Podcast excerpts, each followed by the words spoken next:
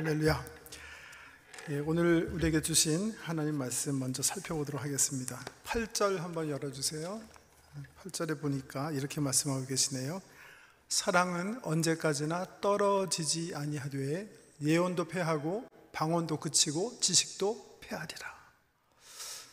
우리 세 번역에 왜 사랑이 떨어지지 않는다 이렇게 표현하셨지 모르겠는데 제가 쉬운 성경으로 하나 더 좀 읽어드릴게요.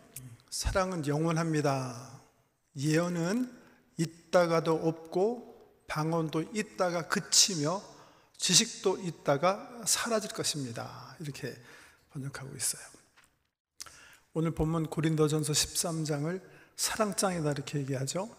사랑장을 감싸고 있는 고린도전서 12장, 14장은 뭐라 그러죠? 네, 은사장이라고 그러죠. 거기에 보면 바울이 특별히 우리 모든 성도들이 사모해야 할 여러 가지 은사를 소개하고 있어요. 고린도 사람들이 좋아했던 방언에 대해서도 얘기해요. 방언은 내 영이 내가 이해하지 못하는 언어로 하나님께 드리는 찬양이고 기도이기 때문에 한 개인 성도의 신앙을 세우는 데 있어서는 굉장히 유익한 인사다. 나는 모든 사람이 방언했으면 좋겠다. 이런 말씀도 하시고 또 견주어서 예언의 은사를 막 부각시키세요. 예언은 교회, 국가, 민족을 향한 하나님의 뜻을 분별해서 전달해서 나라를 세우고 민족을 세우고 교회를 세우는 거기 때문에 정말 좋은 은사이므로 모든 성도가 사모해야 된다. 이런 가르침을 주세요. 그런데 13장에 보면 바울이 이런 말 하는 거예요. 그 유익한 모든 은사, 방언의 은사건, 예언의 은사건, 지식의 은사건, 이게 다 소용없게 돼서 폐기 처분될 때가 있다는 거예요. 그때가 언젠가 9절 10절에서 이렇게 설명하세요. 말씀 띄워주세요. 우리는 부분적으로 알고 부분적으로 예언하니 온전한 것이 올 때에는 부분적으로 하던 것이 패하리라. 그렇게. 언제? 온전한 것이 올 때. 왜? 지금 우리가 말하는 예언이나 지식 또 하는 기도 이런 것들이 다 온전하지 못한 파샬한 부분적이기 때문에 부족한 것들이기 때문에 그렇다 그렇게 말씀하고 계세요. 그래서 실질적으로 온전한 것이 올 때에는 이런 것들이 다 폐기 처분된다 그렇게 말씀하시는 거예요. 온전한 것이 올 때라고 말씀하셨는데 그때가 언제예요? 네, 주님 다시 돌아오실 때예요. 주님과 함께 새 하늘과 새 땅이 열리고 하늘에서 거룩한 예루살렘 교회가 내려와서 주님과 동거하며 살 때, 그래서 우리가 주님을 얼굴을 맞대고 볼 때, 그때는 방언 필요 없잖아요. 그때는 하나님과 하나님 나라에 대해서 예언할 필요 없잖아요. 더 감춰진 게 없으니까 지식의 은사 필요 없잖아요. 그런 거 다 소용없게 된다는 거예요. 그때가 되면. 그런데 지금도 중요하지만 그 장차 도래할 하나님 나라, 새하늘과 새 땅에서 지속되어지고 계속 중요한 게 있다. 그게 뭐예요? 사랑이다. 사랑은 우리가 이 신앙생활은 지금 이 현세에서도 중요하지만 하나님 나라 천국에서 새하늘과 새 땅에서 계속 되는 거기 때문에 너무 중요한 거다. 너무 소중한 거다 이렇게 얘기하세요. 그런데 이 말씀을 가만히 생각해 보니까요. 엄청나게 중요한 진리 하나를 유출하게 돼요. 그게 뭐냐면 지금도 우리가 이 땅에서 천국을 taste 맛보며 살 수 있다는 거예요. 어떻게 하면 우리가 바울 선생께서 말씀하신 이 사랑으로 사랑할 수만 있으면 우리가 바울이 말한 이 사랑으로 사랑하면 우리 교회는 천국 되는 거예요. 우리 목장은 천국 목장 된단 말이에요. 가정에서 부부가 이 사랑으로 서로 사랑하면 내 가정은 천국 같은 가정이 된다는 거예요. 천국을 우리가 살게 될 그 천국을 내 가정에서 맛보며 살아갈 수 있다는 거예요. Triennium이라는 세계 청소년 대회가 있어요. 예, 매 3년마다 열리는데 미국 인디아나주의 인디아나 폴리스에서 열려요. Triennium이라는 말이 사실은 이제 3년 차라는 그런 말인데요. 1983년부터 미국 장로교회가 주축이 돼서 세계 장로교단과 같은 뿌리를 한 리폼 처치죠. 개혁주의 교회 청소년, 청년들을 모아서 예, 대회를 열어요. 지금도 계속 진행되고 있는데요. 한 4, 5천 명 되는 청소년들이 참석하는데 제가 몇 해 전에 거기 이제 지도 목사로 참석한 적이 있어요. 그 대회 피날레 마지막 폐회 예배인데 어디서 열렸냐 하면 Purdue University는 미식 축구로 유명한 대학이에요. 엄청나게 큰 스타디움 경기장을 가지고 있는데 거기서 이제 폐회 예배를 이제 하게 됐어요. 근데 어떻게 시작이 됐냐 하면 이 4천 명 되는 청소년들이 각 그 대학교의 기숙사에 이렇게 여러 동에 나누어서 숙식을 했는데 그 동마다 모여서 회의를 한 다음에 4박 5일 동안 같이 말씀 듣고 서로 토의하고 연구한 것을 근거로 해서 하나님께 자기네가 정말 올려드리고 싶은 기도 제목 이거 적어가지고 프랭카드에 적어서 마치 올림픽 때 대표 선수들이 이렇게 입장하는 것처럼 그렇게 입장하는 것이 우리 폐막 예배, 폐회 예배의 어떤 시작이었어요. 저는 이제 할 일 다 마쳤으니까 본부석에 앉아갖고 우리 청년들이 어떤 기도 제목을 하나님께 올려드리나 정말 관심 있게 보기 시작했어요. 근데 우리가 뭐 예측한 그런 기도 제목들이 많이 올라오고 있었어요. 환경에 대한 거. 하나님, 하나님께서 이렇게 아름다운 지구를 관리하도록 우리를 부르셨는데 우리가 너무 욕심으로 인해서 망가져, 망가치고 있습니다. 불쌍히 여주세요.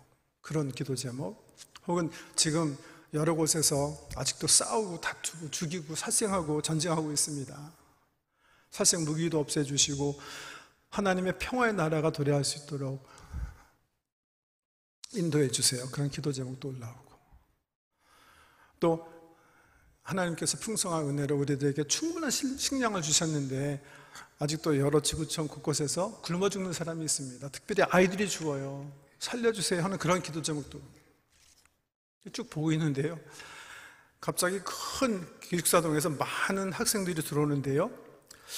프랭카드 이렇게 읽어보니까 기도 제목 같지 않은 기도 제목이 적혀 있었어요. 거기 이렇게 적혀 있었어요. Dad, the best thing you can do for us is to love mom. Mom, the best thing you can do for us is to love dad. 아빠, 아빠가 우리에게 해줄 수 있는 최상의 선물은 엄마를 사랑해 주는 거예요. 엄마, 엄마가 우리에게 해줄 수 있는 최상의 선물은 아빠를 사랑해 주는 거예요. 저는 기도 제목 같지 않는 그 기도 제목을 프랭카드에서 이렇게 보면서 갑자기 떠올라지는 얼굴들이 있었어요. 저희가 이렇게 청소년 수양회 인도하러 가면 젊은이 순수한 마음들이 이렇게 2, 3일 같이 있다 보면 열리거든요. 그래서 밤에 찾아오는 젊은이들이 있어요. 그리고 그들의 아픔을 이렇게 드러내고 상담하는 청소년들이 있거든요. 그때마다 자주 듣는 때론 우리 중직자들 가정의 자녀들에게서도 듣는 그 아픔이야. 제가 섬기는 교회는 1년에 한 두 차례는 엄마 아빠들이 아이들과 함께 새벽 기도를 참석해 왔고 언제냐 하면 이제 목회자들이 이제 안수 기도할 그런 특별 새벽 기도가 있어요. 학교 보내기 전 9월 초에 또 한 번 하고 뭐 등등 하는데요. 그때마다도 마찬가지예요. 제가 꼭, 꼭 안 들었으면 좋겠는데 꼭 듣게 되는 기도 제목이 있어요. 예, 뭐 위해서 기도할까? 또 보통 애들은 뭐 학교, 뭐 공부, 뭐 하나님 알기 원하는 거. 근데 꼭 이런 애들이 있어요. 아빠, 엄마 쌈 좀 안 하게 해주세요, 목사님. 믿는 아빠, 엄마, 아빠의 관계 속에서 천국을 경험해야 되는데 천국 반대, 지옥을 경험하는 거예요. 신약 성경에 보면 교육의 대헌장이라는 말씀 있죠? 에베소서 6장 4절 말씀인데 뭐죠? 아비들아 자녀를 노엽게 하지 말고 오직 주의 교양과 훈계로 양육하라. 첫 번째 대헌장의 말씀이 아비들아, fathers, 자녀를 노엽게 하지 말고 do not act desperate your children. 아, 정말 신경질 나고 짜증내게 하지 말라는 그들 아프게 하지 말라는 거예요. 그러니까 첫 번째 가정을 향한 우리 부모님들 향한 주님의 명령이에요. 자녀를 노엽게 하지 말라. 여러분, 저는요, 20세 후반 때부터 이제 전도사 사역 시작해서 정말 청년들이랑 많이 교제하며 살았거든요. 제가 그 관점에서 물어봤어요. 정말 우리 아빠 엄마가 자녀를 아프게 하는 게 뭘까? 노엽게 하는 게 뭘까? 용돈 많이 안 주는 것도 아니고요. 잔소리 많이 하는 것도 아니에요. 자꾸만 비교해서 막 그 자존심 상하게 하는 것도 아니에요. 정말 이들가 정말 아프게 하는 건요. 엄마 아빠가 사랑하지 않는 거예요. 엄마 사이에 다툼이 자꾸만 일어나는 거, 엄마 아빠 사이에. 여러분, 관계를 연구하는 사람 이렇게 얘기해요. Fight, create, fight, either fight or flight. 엄마 아빠가 싸우잖아요. 그러면 자녀는 둘 중에 하나 선택하게 돼 있어요. 엄마 아빠 중에 약해서 계속 피해 당하는 사람을 위해서 뛰어들어 같이 싸우면서 fighter가 되든가 또 하나는 flight. 그 싸움하는 현장이 싫거든요. 그러니까 어떻게 해요? 피하는 거예요. 도망가는 거예요. 여기 가정 부부 사이에 정말 깊이 있게 사랑하세요. 그러면 연로하신 분들, 야, 징그럽게 지금 이 나이에 무슨 사랑이냐 그러시는데요. 나이 드신 어른들이 사랑하지 않잖아요. 부모들이, 애들이 안 찾아오게 돼 있어요. 심리학적으로 그렇게 돼 있어요. flight. 그 싫은 거예요. 바라기는 우리 말씀 받으시는 우리 성도님들의 삶이, 특별히 부부의 삶이 천국 같은 삶 되기를 주의 이름으로 축복합니다.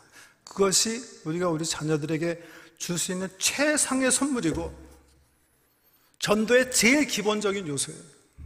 우리 주님 뭐라 그러셨어요? 요한복음 17장 보면 아버지가 나를 사랑하고 내가 아버지 사랑한 것처럼 저들도 하나가 되어 아버지가 세상을 사랑하는 것을 알게 하옵소서. 우리 예수님 마지막 대제사장으로 기도 아닙니까, 여러분? 두 부부가 사랑해야 전도할 수 있는 기초 자격을 얻는 거예요. 그런 관점에서 그래서 이 말씀이 참 중요한 거예요. 고린도전서 13장 말씀이. 왜? 이렇게 사랑하면 되거든요. 여기서 실패하면 안 되거든요. 뭐라고 사랑하라고 했는데 한번 살펴보기 원합니다. 3절 말씀 보세요. 이렇게 얘기하세요. 사랑은 오래 참고 사랑은 온유하며 시기하지 아니하며 사랑은 자랑하지 아니하며 교만하지 아니하며 무례히 행하지 아니하며 자기의 유익을 구하지 아니하며 성내지 아니하며 악한 것을 생각하지 아니하며 불의를 기뻐하지 아니하고 진리와 함께 기뻐하고 모든 것을 참으며 모든 것을 믿어주고 모든 것을 바라며 모든 것을 견디느니라 이렇게 중요한 관찰 하나 하셔야 돼요. 그래서 바울이 우리에게 강요하고 있는 권면하고 있는 사랑은 보통 세상 사람들이 얘기하는 사랑 이를테면 소설가나 극작가들이 혹은 드라마나 영화에서 우리가 발견할 수 있는 우리가 전해 듣는 사랑이란 그 질이 다르다는 거예요. 그죠? 보통 소설이나 드라마, 영화에서 사랑들은 뭐예요? 두 사람이 만나서 서로 느끼는 연애 감정 같은 거잖아요. 두 남자가 만났을 때 느끼는 애정. 갑자기 보니까, 예, 콩깍지 씌워가지고 너무나 이상적인 사람으로 보이기 시작해요. 왜? 내 속에 엔돌핀도 올라가고 호르몬 수치도 올라가기 때문에 갑자기 그렇게 느끼는 거예요. 그때 느끼는 감정, 그를 보통 세상에서는 사랑이라고 하거든요.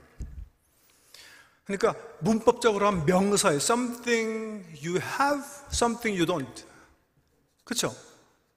그래서 젊은이들이 너 나 사랑해? 나 사랑하는데 너는 나도 사랑해. 그러다가 몇년 있다가 I thought I love you, but I don't love you anymore. 그게 무슨 말이죠? 어, 뭐가 있었는데 지금 다시 보니까 없다는 거예요. 명사예요. 세상 사람들이 얘기하는 거는 명사형이에요, 문법적으로. 근데 성경에서 얘기하는 사랑이 명사예요? 아니잖아요. 다 동사형이잖아요. Something you should do. Something you should do always, consistently. 습관돼서 계속 해야 되는 어떤 행동을 얘기하잖아요. 상대가 나를 화나게 할지라도 화내지 않는 거. 내가 기본적으로 셀피시하지만 나의 이익, 나의 행복을 추구하지 않고 상대 행복, 상대의 유익을 추구하는 거. 다 하는 거잖아요. 동사형이잖아요. 다르다는 것부터 인식하셔야 돼요. 왜 우리는 이게 자꾸만 혼돈이 되냐면 언어 문제예요. 언어 학적인 문제예요. 영어도 그렇고 한국어도 그렇고 사랑이라는 단어, love라는 단어에 너무나 많은 human experience, 관계에 대한 경험을 그냥 다 뭉뚱그려하고 한 단어로 표현하거든요. 하나님이 자기 백성을 사랑하는 것도 사랑, 부모가 아이 사랑하는 것도 사랑, 스승이 제자 사랑하는 것도 사랑, 두 연인이 사랑하는 것도 사랑. 다 그냥 한 단어를 묶어버렸어요. 그렇지 않는 민족이 있어요. 그리스 사람들이에요. 그리스 사람들은 언어학자들 말에 의하면 사랑이라는 여러 가지 다양한 경험을 15가지 언어로 표현한다 그랬어요. 성경에도 네 단어 유명한 게 나와요. 여러분 잘 들으신, 들어보신 단어일 거예요. 첫 번째, 에로스죠. 에로스. 에로스는 뭐예요? 남녀가 만났을 때 그 불꽃 같은 애정 얘기하는 거예요. 그런가 하면 이 사람네는 필리아라는 단어를 사용해요. 필라델피아. 이게 무슨 뜻이죠? City of Brotherly Love 그러죠? 형제가 형제를 사랑할 때 이 사람들은 에로스, they never use it. 필리아, 필로스 이렇게 표현했어요. 그런가 하면 스승이 제자를 많이 양육했기 때문에 가지고 있는 그런 정, 혹은 가족 식구가 함께 오래 살았기 때문에 느끼는 정, 우리 한국말에 정이라는 표현을 오는데요. 정을 표현할 때는 스톨게 그렇게 써요. 그리고 조건 없이 상대가 아이디어하지 않는데 상대가 그렇게 바람직한 대상이 아닌데도 내가 사랑이기 때문에 주는 사람이 사랑이기 때문에 조건 없이 일방적으로 주는 그런 사랑을 아카페 이렇게 표현했어요. 아, 그리스 사람들 스마트하죠. 그럼 모든 현상에 다른 이름을 딱 붙였단 말이죠. 제가 결혼 주례하면 상담을 꼭 2 회 이상 하는데요. 하기 전에 꼭 숙제 내줘요. 젊은이들에게. 예, 이 부부 생활이 얼마나 중요해요. 숙제 내주는데 숙제 중에 하나가 책을 읽히는데요. 여러 권의 책을 읽히는 중 꼭 한 권, 제가 생각한 한 번도 빼놓지 않고 꼭 읽힌 책이 있어요. 그 책이 그 스캇 펙이라는 사람이 쓴 Less Traveled라는 책이에요. Less Traveled이라는 말 그 phrase 자체는 예이츠가 쓴 시구인데요. 사람들이 가지 않는 길이라는 그 책 제목의 글인데 책장을 쫙 열면 처음부터 Life is difficult 이렇게 시작해요. 저는 사실 책방 가서 이렇게 책 저자가 건방진 놈 이렇게 생각했지만 interesting한 introduction에 사와 사서 처음 정말 정말 오래전에 봤는데요. 읽어보니까 너무 귀한 책이에요. 제가 젊은이들에게 이 책을 읽힌 이유는 다른 어떤 책보다도 사랑, 결혼식은 사랑에 대한 약속이잖아요. 사랑에 대해서 너무 심도 있게, 그러니까 life is difficult. difficult한 life는 사랑의 길을 걷는 거라는 그런 요지라고 할 수 있는데요. 그래서 책을 읽혀요. 스카펙이 얘기한 말 가운데 굉장히 많은 책에서 인용된 이런 구절이 있어요. Love begins when you fall out of love. 이율 배반적이죠? Love begins when you fall out of love. 무슨 말인지 이해가 되시죠? fall in. 언제 하는 거예요? 두 남녀가 만나서 에로틱한 감정을 느낄 때 fall in 한다 그러죠? fall in. 근데 뭐라고 얘기해요? 정말 네가 fall out 될 때 진짜 사랑, love가 진짜 begin 한다 이렇게 얘기해요. 보세요. 에로스라는 사랑 우리가 좀 분석해 볼 필요가 있어요. 말씀드린 것처럼 에로스는 어떤 이상적인 상대를 만났을 때 내 속에 호르몬 수치가 올라가고 엔돌핀이 돌아가기 때문에 나도 모르게 상대에 대해서 굉장히 이상적인 생각을 하고 환각적 착각하는 그런 그 관계를 표현하는 거예요. 에로스. 보세요. 그 현상, 그 경험을 영적인 관점에서 보잖아요. 그럼 어떤 거예요? 이런 거예요. 아, 저 사람은 정말 멋있어. 정말 사랑스러운 사람이야. 내가 저 사람과 사랑, 저 사람만 가질 수 있으면, 저 사람과 파트너만 될 수 있으면 나는 정말 행복한 삶을 살 거야. 그 말을 영적으로 이렇게 딱 분석해 보세요. 뭐예요? 상대를 ends in themselves. 목적으로 삼지 않고 상대는 뭐예요? 자기 행복의 수단으로 삼은 거죠. 다시 말하면 굉장히 에고센트릭하고 이기적인 그런 그런 관계죠. 그런데 그 환각적인 상태, 자기 상상 속에서 그려놓은 그녀 그남을 사랑하는 그 상태가 계속되면 좋은데 계속 될 수가 없다는 거예요. 그건 사회학자들이 모두 다 얘기하고 있어요. 민족, 종교, 교육 정도 상관없이 짧은 사람은 6개월, 길음은 5개월 간다. 그 통계예요, 통계. 그 환각에서 반드시 벗어나게 돼 있어요. 콩깍지 씌었죠? 영어 표현도 똑같습니다. love blind 됐죠? 다른 표현으로 하면 fall in. 빠져가지고 허우적거린다는 얘기죠. 영어 표현도 똑같아요. fall in. 근데 fall out 될 때가 있고 blindfold가 떨어질 때가 있다는 거예요. 그때 어떻게 되죠? 상대가 정말 보는 거예요. They know who they are. 사실은 상대가 누군지 모르고 사랑하고 있었던 거예요. 자기 상상 속의 그녀 그남을. 그러니까 사실은 사랑이라는 단어를 사용할 수 없는 때가 바로 이두두 남녀가 애정을 느낄 때다 그렇게 표현하는 거죠. 근데 정말 필요한 사랑 그때, 정말 상대를 알았을 때, 아, 우리 영적으로 얘기하면 정말 우리 서로가 정말 부족함이 많고 죄 있는 것을 알게 됐을 때 정말 필요한 사랑이 있다는 거예요. 그게 아카페예요, 아카페. 젊은이들과 같이 공부하면서 이런 얘기하면, 아유, 그럼 목사님 결혼 이거, 이거 왜 해야 되는 거죠? 이런 얘기예요. 스카펙이 약속하고 제가 약속할 수 있는 거 있어요. 그러나 두 사람이 바울 선생께서 얘기해 주신 이 사랑, 이 사랑으로 사랑하면 지금 경험하는 애정, 지금 경험하는 에로스보다 10 times happy, 10배 더 확실하게 행복한 가정, 행복한 관계를 경험할 수 있다. 그만큼 이 사랑이 중요한 거예요.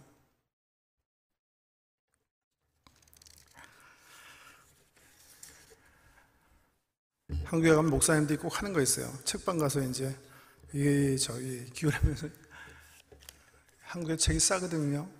저도 항상 가면 아무리 바빠도 두 번 이상은 꼭 가게 돼요. 이틀은 꼭 거의 소비하게 돼요. 뭐, 뭐 기독교 섹션만 보는 게 아니라 뭐 전체 뭐 경제 문화 뭐 역사 다 보는데요. 새로운 책뭐 정말 읽을 만한 책이 있는가? 어디 나가서 이렇게 시 섹션 가서 보는데 이런 제목이 딱 눈에 들어왔어요. 693인이 뽑은 시. 어, 제목이 정말 이상하지. 693. 그래서 693이 뭐지? 할 수 없이 그 책을 뽑아가지고 소개한 글을 보니까 아무것도 아니더라고요. 그냥 제작사에서 그 출판사에서 아무나 무작위로 전화했는데 어떤 사람 그러니까 당신 애송하는 시가 뭡니까? 물어보는데 어떤 사람 대답하고 어떤 사람 대답 안 하고 대답한 사람 나중에 세어 보니까 693명이 되대요. 그 사람 내가 뽑은 시 뭐 숫자는 잊어버렸는데요. 한 200개 뭐 이렇게 뽑아놓은 거예요. 제가 어떤 시가 뽑혔나 이렇게 목차를 보니까 정말 대부분 아는 시들이에요.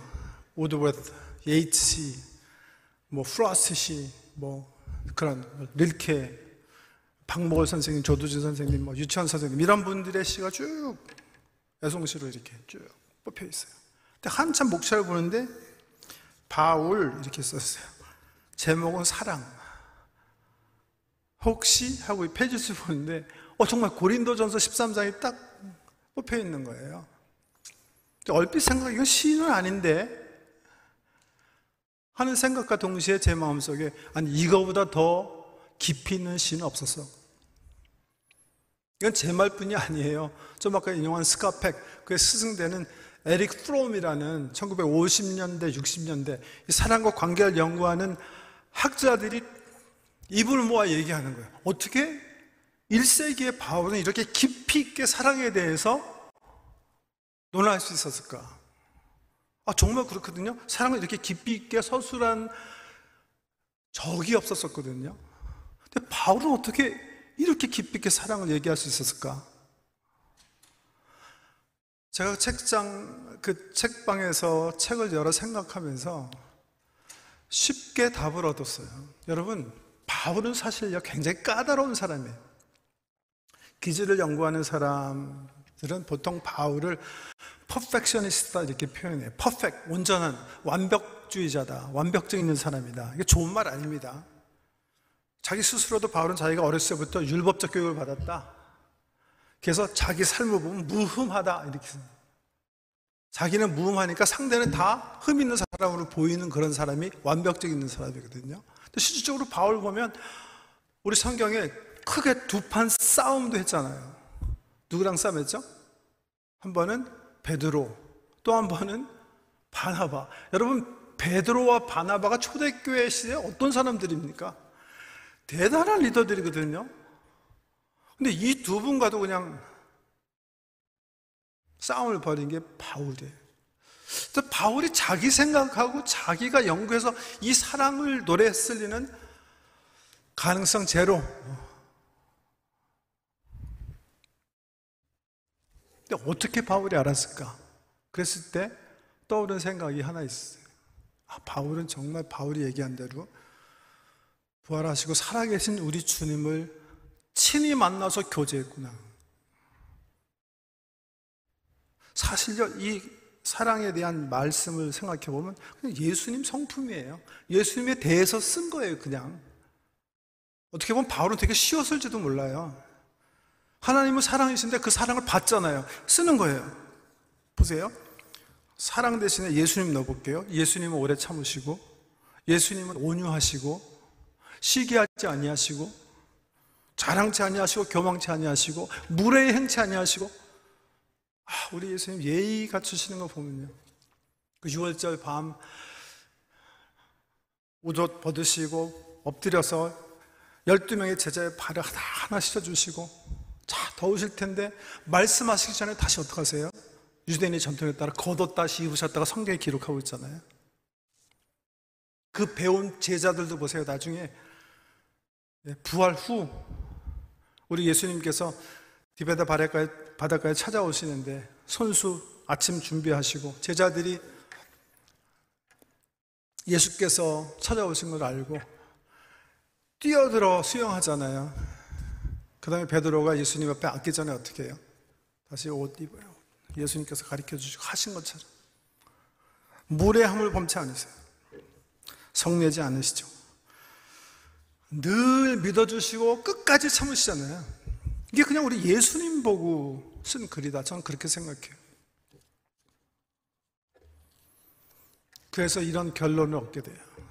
여러분, 성경에서 얘기한 아카페, 우리가 천국을 경험하기 위해서 꼭꼭 가져야 되는 이 사랑, 이것은 그리스도의 장성한 분량, 우리가 지향해야 할 성품, 이거 왜 아무것도 아니에요? 이건 그냥 예수님의 성품이에요. 우리가 비전을 가지고 살아내야 할, 꼭 만들어야 할, 우리 속에 꼭 이루어야 할 우리 예수님의 그 아름다운 성품, 그게 아무것도 아니에요.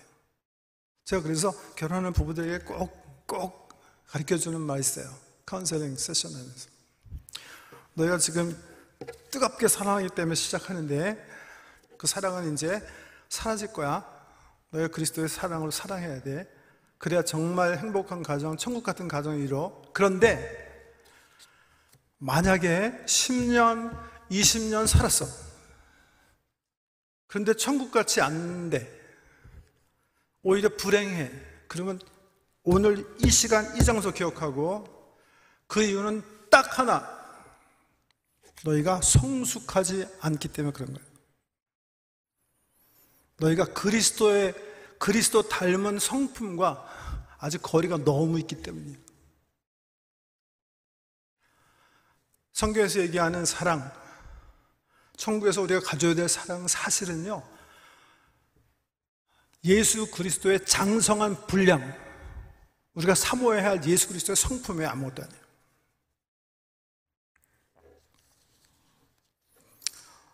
이 말씀으로 오늘 말씀 맺어요. 저는 오늘 말씀 받는 우리 성도들이 우리를 만세전에 계획하셔서 성도로 교회로 예수 그리스도의 신부로 삼은 하나님께서 이 세상에 우리를 살게 하면서 가지고 계신 비전 그 비전이 저는 오늘 말씀 받으시는 성도 한 분 한 분의 비전 되기를 축복합니다. 그 비전이요. 로마서 8장 29절에 써 있어요. 읽어 드릴게요. 말씀 보세요. 하나님이 미리 아신 자들을 또한 그 아들의 형상을 본받게 하기 위하여 미리 정하셨으니 이는 그로 많은 형제 중에서 맏아들이 되게 하려 하심이니라. 하나님이요. 이 만물을 창조하기 전에 지난주에 말씀드렸죠. 이미 계획하셨어요. 예수 그리스도를 통해서 교회를 세우시기로 모든 방언 민족 나라 가운데 하나님 자녀 즉 예수 그리스도의 신부가 될 사람들을 뽑아내셨다고 말씀. 근데 왜 이 땅에 드시고 여러 가지 고생도 하게 하시고 도전적인 일도 경험하게 하시고 결혼도 하게 하시고 공동체 안에서 막 마찰도 일어나게 하시고 왜 다윗처럼 실패도 하게 하시고 욥처럼 막 망가지는 경험도 하게 하시고 베드로처럼 쓰러지는 경험도 하게 하셨을까? 그 궁극적인 목적이 뭘까? 저는 이거라고 생각해요. 그런 모든 경험들을 통해서 우리 안에 예수 그리스도의 형상을 빚어내기 원하시는 거예요. 그게 우리 하나님의 비전이다 이렇게 말씀하고 계세요. 하나님이 미리 아신 자들 또한 그 아들의 형상, 성품, 그 성품을 본받게 하기 위해서 이미 정해 놓으셨다. 아까 고린도 전서 12, 13, 14장이 두 은사장 가운데 사랑장이라고 그랬죠. 사랑 가지고 은사를 행하면 뭐라고 그랬죠? 소리나는 꽹거리다. nothing이다. 그렇게 얘기하셨어요. 기억하세요? being before doing이에요. 기독교의 복음은요. being before doing. 봉사 전에 성품이에요. 은사 전에 열매예요. 그 순서가 뒤바뀌면 아무것도 아니에요. 그만큼 하나님은 우리 모든 성도들이 예수 같이 변하기 원해요. 왜? 우리 예수 신부니까. 한 몸이니까. 저는 그게 설교 들으시는 모든 분들의 비전 되기 원합니다. 어떻게? 어떻게 해야 우리가 예수 그리스도의 형상으로 변할 수 있을까? 이거 오늘 말씀 못 드려요. 그러니까 우리 목사님 보시면 또 우리 부목사님들 잘 가르쳐 주시니까 잘 들으셔야 돼요. 오늘 지금 그 말씀에 대해서 그냥 한 말씀만 인용하고 내려갈게요. 고린도 후서에 이렇게 말씀하세요. 우리가 다 수건을 벗은 얼굴로 거울을 보는 것 같이 주의 영광을 봄에 그와 같은 형상으로 변화하여 영광에서 영광에 이르니 곧 주의 영으로 말미암느니라. 모방은 아니네요, 그죠? 이거 성령 사역이네요. 영으로 말미암아 성령을 쫓아. 예, 그냥 큰 큰 줄기만 말씀드리면요. 갈라디아에서 이렇게 표현해요. 성령을 쫓아 행하십시오. 육체 정욕을 따라가지 마십시오. 그래야 성령의 열매를 맺습니다. 성령의 열매도 같은 거예요. 예수 그리스도의 성품이에요. 예, 성령을 쫓아 행하라. 성령을 쫓아 행한다는 말 로마서에는 성경 말씀으로 내 영혼에 심고 그 말씀을 품고 묵상하는 거다. 이렇게 8장에서 찾아볼 수가 있는데요. 여기 말씀 그대로 뭐예요? 말씀 통해서 주의 얼굴을 바라보는 거예요. 예수가 어떤 분인지 나와 함께 하신 주님을 자꾸 말씀을 통해서 바라보는 거예요. 그럴 때 나도 모르게 변해, 나도 모르게 변해서 내 속에서 예수의 형상이 나타난다. 그렇게 성경은 말씀하고 있어요. 저는 그래서 말씀을 통해서 특별히요, 자기 자신에 대한 지식을 많이 얻어야 된다고 생각해요. 말씀을 통해서 내 속에 어떤 상, 내적 상처가 있는지, 내, 과- 내가 영향받은 사람들 관계 속에서는 어떤 사람으로 빚어졌는지, 나는 어떤 기질로 창조되었는지, 뭐 등등. 우리 저 노희성 목사님 사모님이 이런 데 전문인이시잖아요. 이런 것들을 많이 연구하고 배우셔. 이거 성, 성화의 과정은 그 쉽- 쉬운 과정 아니에요. 지금 안 되시더라도 5년, 10년, 20년 됐을 때, 아, 정말 내 남편은 정말 변해서 정말 예수님 같아. 내 아내는 정말 옛날 사람 아니야. 정말 예수님 같아. 우리 장로님은, 우리 권사님은, 우리 집사님은. 그렇게 될 때, 내 가정이 천국이 되는 것이고, 내, 나의 속한 교회, 나의 목장이 천국이 되는 겁니다. 이런 귀한 은혜가 여러분 섬기는 가정과 피로 사신이 거룩한 교회 임하시기를 다시 오시 예수 이름으로 축복합니다.